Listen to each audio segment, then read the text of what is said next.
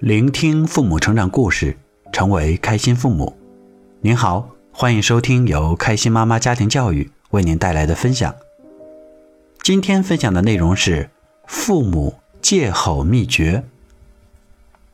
故事作者辛勤之音，儿子十三岁。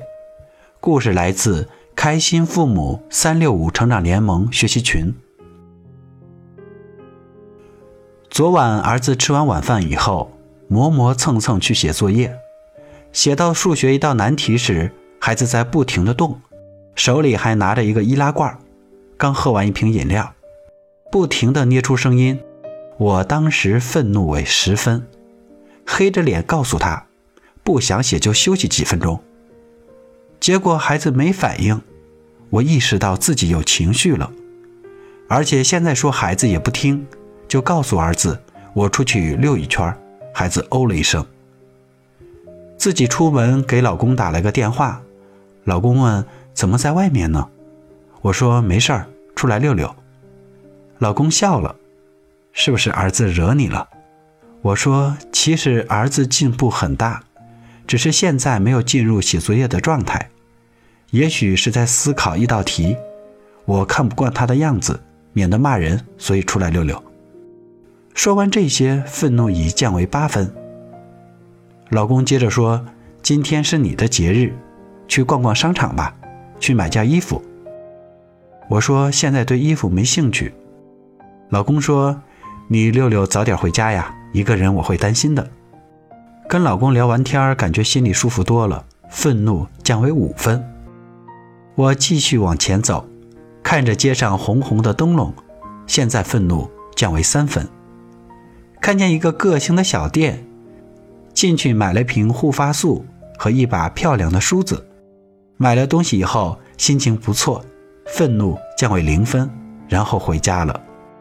回到家以后，看见儿子已经进入了学习状态，庆幸自己没有吼孩子。通过这个故事，我们会发现妈妈有几个成长：第一，觉察情绪。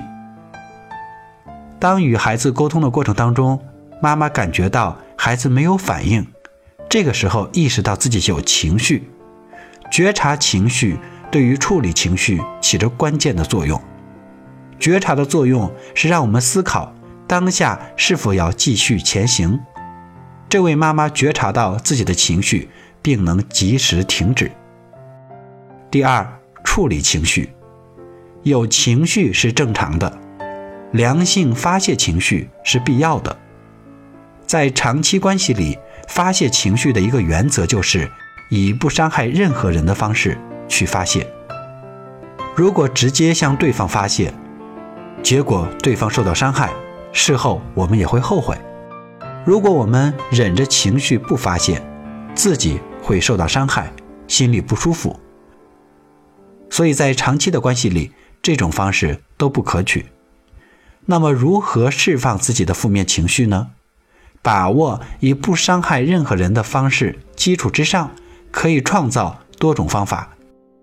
比如故事中的这位妈妈运用了第一运动法，以遛弯的方式缓解情绪；第二倾诉，选择给爱人打电话；第三购物，心情不爽就购物。